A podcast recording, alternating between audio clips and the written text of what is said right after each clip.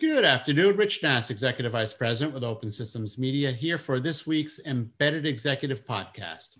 Uh, here we talk about anything that is of interest to an embedded developer.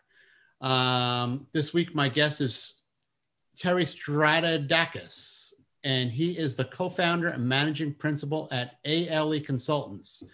Good afternoon, Terry. How are you? Doing well, doing well. How are you? I'm good, thanks. So, did I get your name right? Yes, you did. Thank good. You. Okay, so we're off to a good start. Uh, ALE Consultants. What do you guys do? So we are a consulting company that also uh, provides. Uh, we we build uh, test systems for um, companies that are working, you know, for uh, uh, research labs. So we, a lot of times, our mostly our customers are research labs where, um, even though the research is um, not so structured by definition, as you want to be able to collect more data and to control uh, more uh, complex processes, you sometimes do need to have sort of production style test software. If that if that is a couple of couple of things thrown in there, but that's that's essentially what we do. Yeah, that's pretty interesting. So, uh, and and how we got into this, we we're talking about FPGA based systems, which is very much of interest to our, our audience. But you are writing these algorithms to run in these mission critical mission critical FPA Wow, that's a lot to say. Mission critical FPGA based systems. We, we are. Uh, sometimes the algorithm comes from the, the customer. They have a certain algorithm that they're running in software. And the purpose of the FPGA is to provide uh, a mission critical aspect to it in terms of determinism. Uh, so, in other words, they, they needed to run within a certain rate. They needed also to be able to handle a greater amount of data. And the FPGA is uh, something that can be purpose purpose configured or purpose built to handle that. So how often do you get this software and you say, "Who the heck wrote this code?" it's it's it's very easy to be judgmental. We always, of course, look to see the.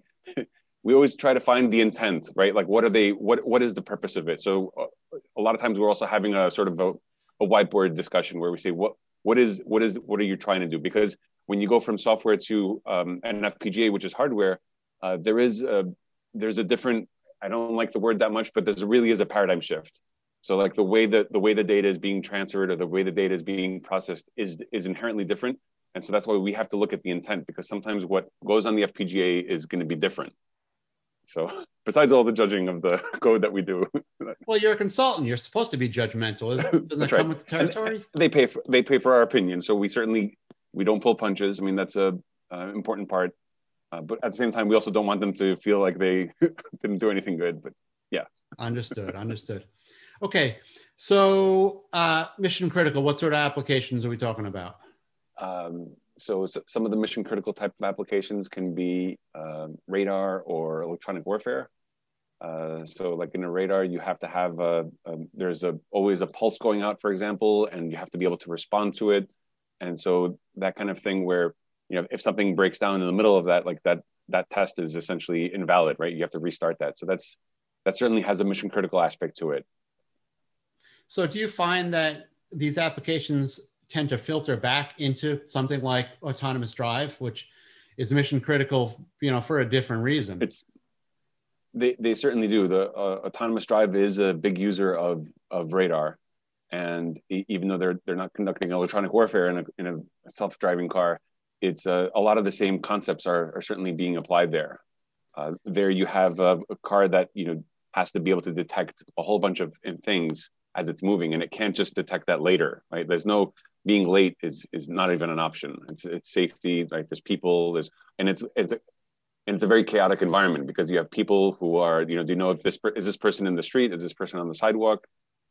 Is it a whole bunch of variables. And you also have different constraints. In I mean, we don't have to get locked into autonomous drive, but but things that are like that, you have size constraints and you have budget constraints that you may not have in these other places.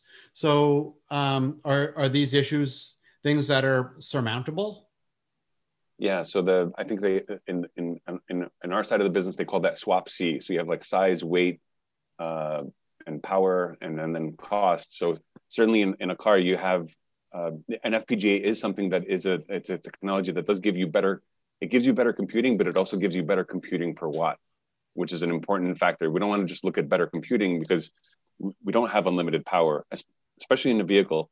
But also, FPGAs are also used in data centers where you would think that they have unlimited. Years ago, when in the beginning we thought they had unlimited power, but as we started to use to have more computing going on there, power does become a, a, a critical factor. You said FPGAs are better. Better than what? Um, so they're it's and it's certainly that better has to have a lot of context around it. But so most people when they think of computing, they think of CPUs, right? Like what's in your computer. They think of GPUs because they're you know the video game industry makes them popular. Um, and then FPGAs are sort of in the shadows in a way, uh, although they are coming to prominence these past uh, few years. Uh, but they because with the FPGA you're configuring the hardware to be its purpose. It really is. Uh, it's because it's field programmable. You're configuring it uh, to meet and to work with a particular application. That that allows it. To, it can be better. So because we're we're configuring it to be for the application, that's why it can be better than a CPU or a GPU because those were really CPU was made to be generic, whereas the GPU is made really for graphics. Okay, that surprises me a little bit um, because a because a lot of these applications are graphic intensive or imaging intensive. Um, but the, the folks like NVIDIA, I mean, that's what they do. Um, whereas when you, when you look at a Xilinx type application, they're very horizontal. And you know they may have this group here, they may have this group there, but but they got to sell stuff that goes into into everything. That that's that is that is uh, that's very valid, and and it's uh, the I would say stepping stepping back the uh, this sort of compute area, which uh, um, you know, becoming more heterogeneous computing. You have you do have to have a whole bunch of different uh, I/O that's that's in there. So certainly, like a, a self-driving car is certainly going to have a lot of video, uh, but it's also going to have sensors. And so again, it's it's certainly you know Nvidia has acquired Mellanox, or I, I think they've you know, and and you know Xilinx is now part of uh, AMD. So it's certainly there is there is a lot of uh, cross functionality in there, right? So certainly there's a lot of video, but then the uh, classically GPU is not really interfacing to I/O to like real to sensors. Uh, again, the NVIDIA people may disagree and say, you know, well, we we have this product that does that. So it's uh, I think we're at an interesting point in time where a lot of that um, the systems on chip uh, types of uh, solutions, everyone is trying to build that right now. So that is that's what makes this very interesting, very competitive right now. I think. Okay, here's where I put you on the spot. Uh, I'm on record as saying that the Intel Altera merger um, has a huge amount of potential and has not produced results yet. Um, a, do you agree with that? And B, do you think the same for Xilinx and AMD? I I have um, I have heard the the the sentiment on Intel and Altera. I've I have heard that echoed by others. Um, I I don't have any data to uh, uh, support or disagree with that. Um, You're a consultant. What do you need data for? um, but I think with so with the the Xilinx and the AMD, um, you know, mergers. I guess mergers ha- have a way of uh, screwing up technologies. So I can I can certainly you know that that is in, in agreement with your view on the on the uh, Intel Altera. Uh, I, I think certainly, you know, especially a company like Xilinx, you know, I'm using a lot of Xilinx, but I'm sure that when Altera was acquired, you know, like there's a sort of the, the personality of the company is, you know, gets absorbed, right? It's it's it's kind of a mixed bag.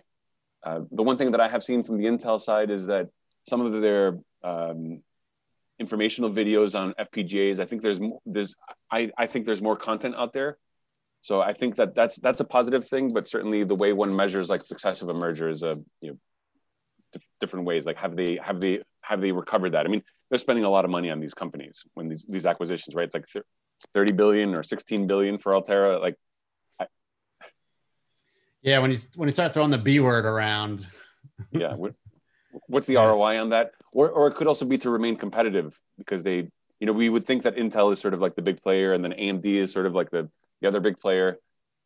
It, it, it really, to me, it's really just, an, it shows like how important, like again, FPGAs being in the sort of a, in the shadows, uh, money talks. And so they, if they're spending that kind of money, that means that they, they at least think that they need to be in that area to, uh, to be competitive. You would never think that. I, I always thought Intel would just be around forever. And so, uh, yeah, be careful with that one, that around forever thing. Yeah, yeah. Companies in the past, right? You've got Kodaks and you've got companies that just, you know, at the top and they didn't do the right thing. And yep. so, absolutely. All right, Terry. Well, uh, before I let you go, um, this whole thing came to light because of a book you wrote. Uh, what is the name of that book and who is it geared toward? Uh, yeah, so um, I, I'm um, a book of there's a book that I wrote uh, on um, introduction to LabVIEW FPGA for radar, uh, electronic warfare, and RF applications. And this targets uh, the, the type of user this targets is um, so the, the way uh, radar systems and RF systems are tested in the past, they used to be tested with sort of like boxed and like complete solutions.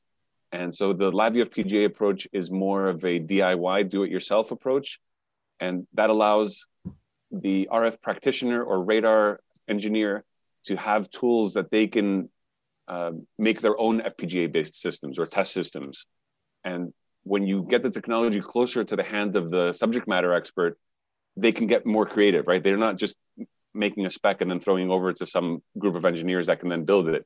They can um, more closely iterate, and that is uh, that can be very powerful. And so the there was a gap in terms of uh, such a book uh, and so uh, it was kind of serendipitous. My the publisher and I sort of got when we got together, we said that, you know this is something that there is a need for it, and so um, very excited about it, and uh, hope people get some benefit out of it. Awesome. Well, thank you. That was Terry Stratoudakis. He is the co-founder and managing principal at ALE Consultants, and I am Rich Nass with Open Systems Media. You have a great day, Terry. Thank you. You too.